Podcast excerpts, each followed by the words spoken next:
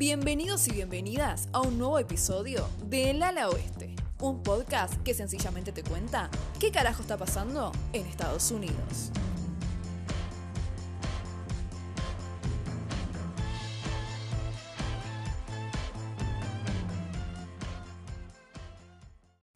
Pasaron cosas, ¿no? ¿Cuántas cosas que han pasado? Por favor. Se desveló el misterio más importante del año, podríamos decir. Y no, no estamos hablando de quién sería el primero en descubrir la vacuna contra el COVID-19. Estamos hablando de quién sería la persona que acompañaría al candidato demócrata Joe Biden en la fórmula presidencial. Ahora sí, ya está, ya no hay más misterios. La elegida es nada más y nada menos que la señora Kamala Harris, que hoy por hoy se convierte en la primera candidata a vicepresidenta mujer afroamericana de la historia de los Estados Unidos.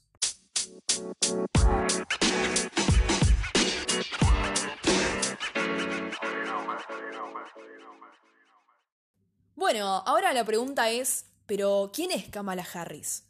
Algunos te pueden responder es una mujer de 55 años, casada felizmente y con dos hermosos hijos. Pero no, no, no, eso acá no va. Esto es un podcast en serio, acá hablamos de política y esos análisis machistas y patriarcales se los dejamos a otros.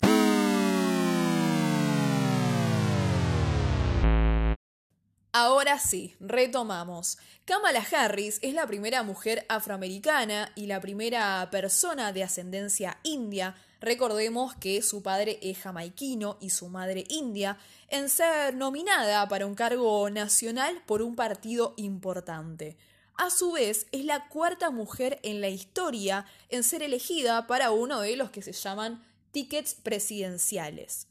Recordemos que ya tuvimos en su mismo lugar a Geraldine Ferraro en 1984 por el Partido Demócrata, 1984, elecciones que terminó ganando nada más y nada menos que Ronald Reagan.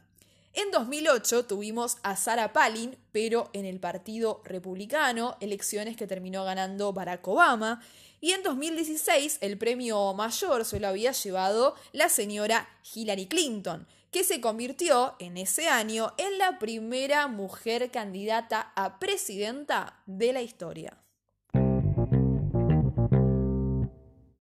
¿Qué lo llevó a Joe Biden a elegir a Kamala Harris? Yo creo que ya lo hemos charlado en anteriores episodios, pero es importante destacar la experiencia y la calificación que tiene Kamala. Sobre todo es una mujer que conoce todos los poderes del Estado de alguna manera. Ya pasó por el Poder Judicial, ya pasó por el Poder Legislativo, ahora va a por el Ejecutivo. Esto es importantísimo, sobre todo teniendo en cuenta, esto lo vengo repitiendo desde febrero básicamente, Joe Biden ya se pronunció al respecto. Explicó explícitamente más de una vez que no competiría por un segundo mandato. Entonces es de suma importancia contar con una vicepresidenta que tenga la cintura política necesaria para dialogar con los distintos espacios ideológicos que existen al interior del Partido Demócrata, poder captarlos políticamente de cara a un proyecto de gobierno para el año 2024. Entonces yo creo que este tendría que ser el título de todos los diarios. Joe Biden no está eligiendo solamente a una compañera de fórmula, está eligiendo nada más y nada menos que una sucesora. Pensemos que hasta ahora ninguna mujer que se presentó en una fórmula presidencial logró llegar a la Casa Blanca. Ahora es su turno y tiene con qué hacerlo. Tiene mucha experiencia. Ella es abogada, especialista en ciencia política y en economía. Antes de ser elegida para el Senado en 2016, pasó 26 años de su vida como fiscal en su estado natal de California, subiendo de rango para convertirse en fiscal de distrito en San Francisco, antes de ser elegida como fiscal general del estado en el año 2010. Allí llevó adelante importantes programas a favor de la comunidad latina y afroamericana. Si nos ponemos a repasar su currículum brevemente, muchas de sus decisiones progresistas desataron protestas, como por ejemplo en 2004, que como fiscal de distrito en San Francisco comenzó una iniciativa llamada Back on Track, un programa de reinserción para delincuentes no violentos sin antecedentes criminales. Pensemos que Kamala fue la primera mujer afroamericana elegida como fiscal en este distrito y había declarado que sus decisiones eran cuestiones de principios. Por ejemplo, creía que la pena de muerte discriminaba a los pobres, a las mujeres y a los negros, y eso no arreglaba la cuestión de fondo de los asesinatos, sino que los agravaba porque básicamente era una cuestión de injusticia racial. Kamala se ha convertido en una de las voces principales en el Congreso sobre la reforma de la justicia penal. De hecho, preside esta comisión en el Senado y hoy por hoy es la única mujer afroamericana en el Senado en este momento. También fue coautora de la amplia legislación de reforma policial que salió a la luz hace un par de meses, que fue producto de una coalición amplia dentro del Partido Demócrata a raíz de las protestas nacionales por la brutalidad policial tras el asesinato de George Floyd.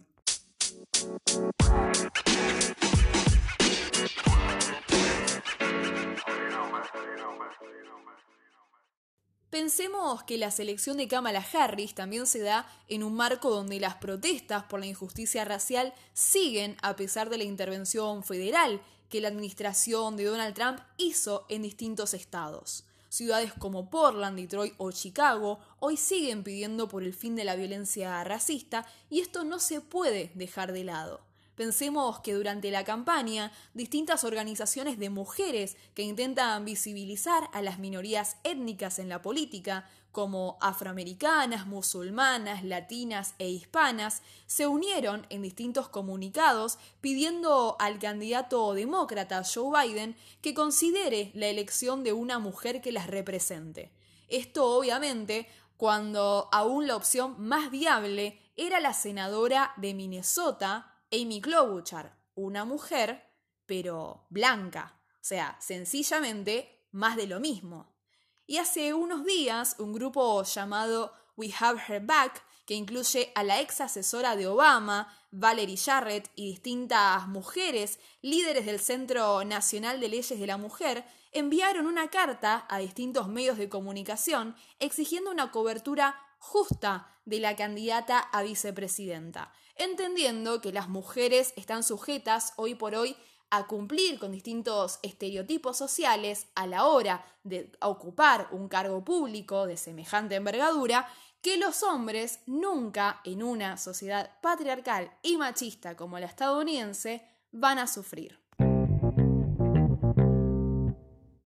A modo de cierre, contando sobre el perfil de Kamala Harris, podríamos afirmar que no se trata solamente de la elección de una vicepresidenta, sino de una futura líder del partido, de una sucesora de cara al próximo gobierno. Y sobre todo, es la consolidación entre el ala progresista y el ala moderada al interior del partido. Yo creo que eso es lo que hoy por hoy refleja la fórmula presidencial demócrata de este año aprendiendo de los errores del 2016, tratar de enmendarlos y sobre todo tener una visión de futuro. Es decir, en otras palabras podríamos afirmar que se está reconstruyendo el Partido Demócrata. Y no se nota solamente en la unión de los distintos equipos de trabajo que fueron conformados hace algunos meses, donde participan de manera conjunta tanto líderes progresistas liberales como líderes moderados, ¿no? De cara a un futuro posible gobierno sino que se trata de la reconversión por completo, podríamos decir, porque la elección de Kamala Harris significa el triunfo del ala progresista.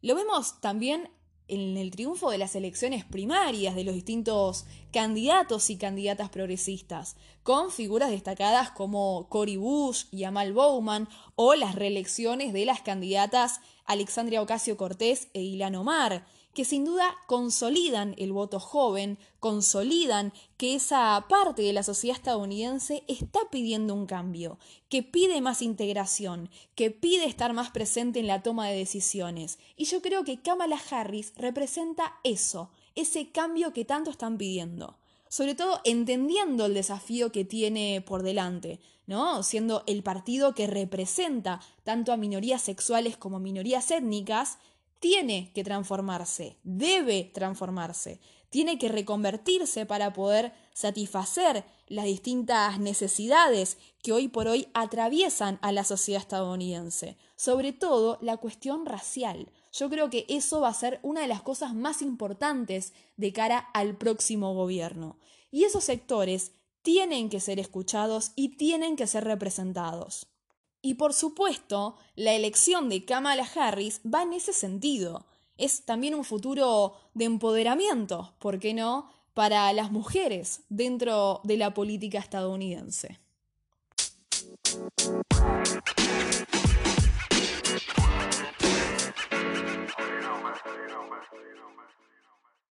Bueno, y ahora que ya se desvelaron todos los misterios que había pendientes, ¿qué sigue? ¿Qué queda?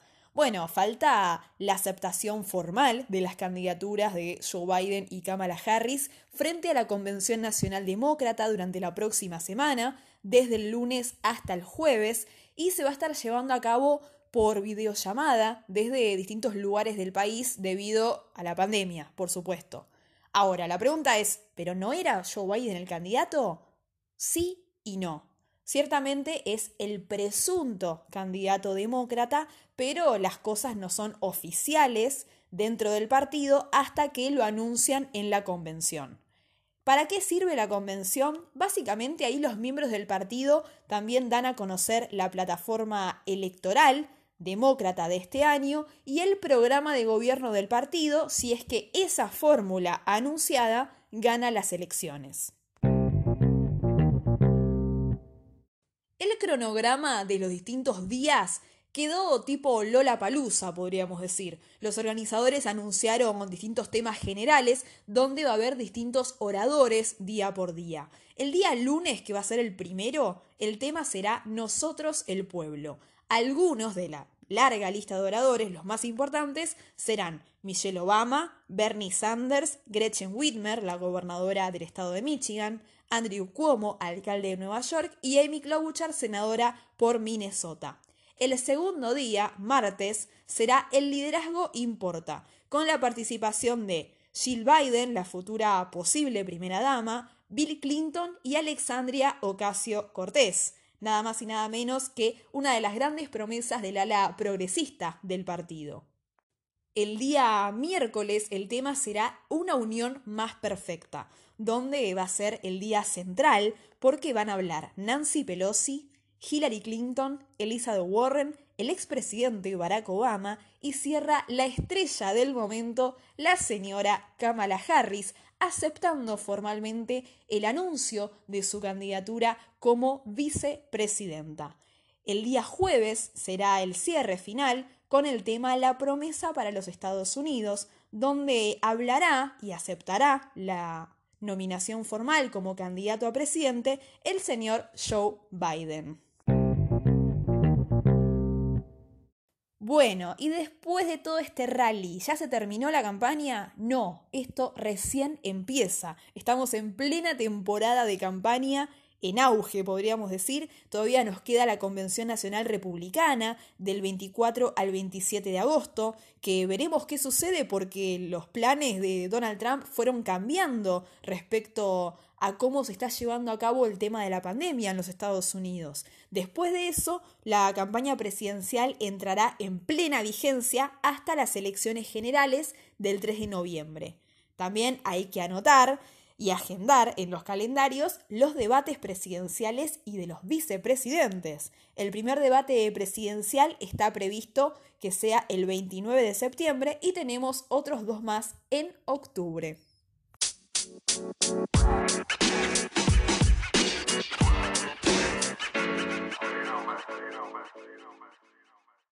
Y el episodio de hoy se termina con algunos de los numeritos que estuvieron surgiendo en estos últimos días de distintas encuestadoras, sobre todo de YouGov and Economist, de la Universidad de Wisconsin, de Trafalgar Group, Quinnipiac y sobre todo Emerson College, para mí una de las más confiables.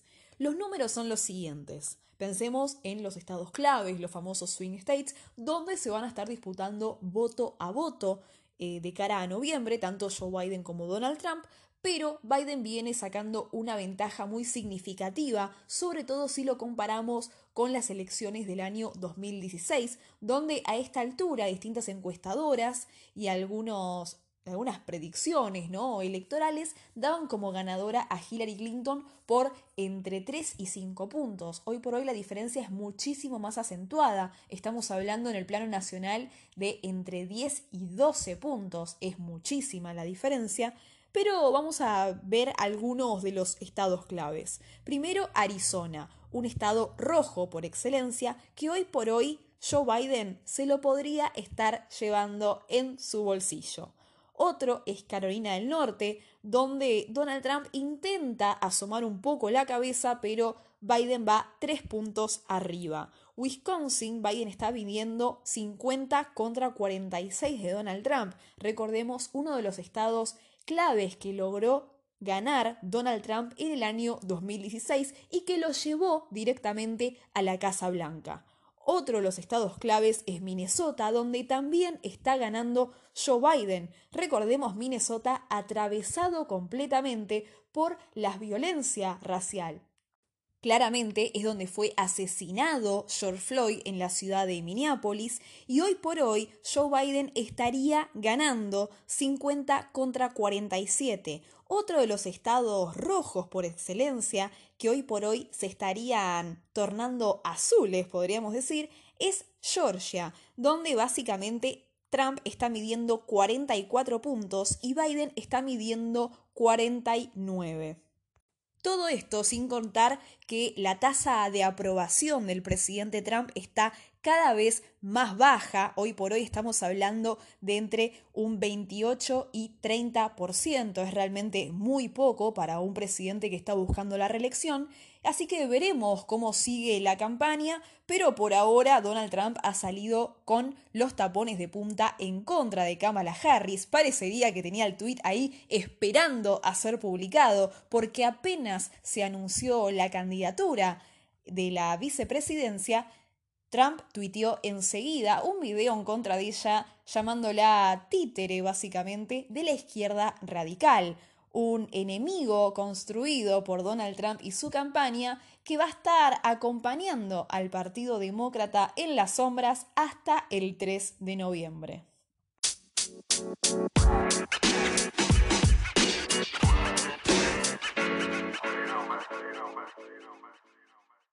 Y como siempre me despido con una canción, así que nosotros nos encontramos en el próximo episodio del podcast. Saludos para todos, todas y todes.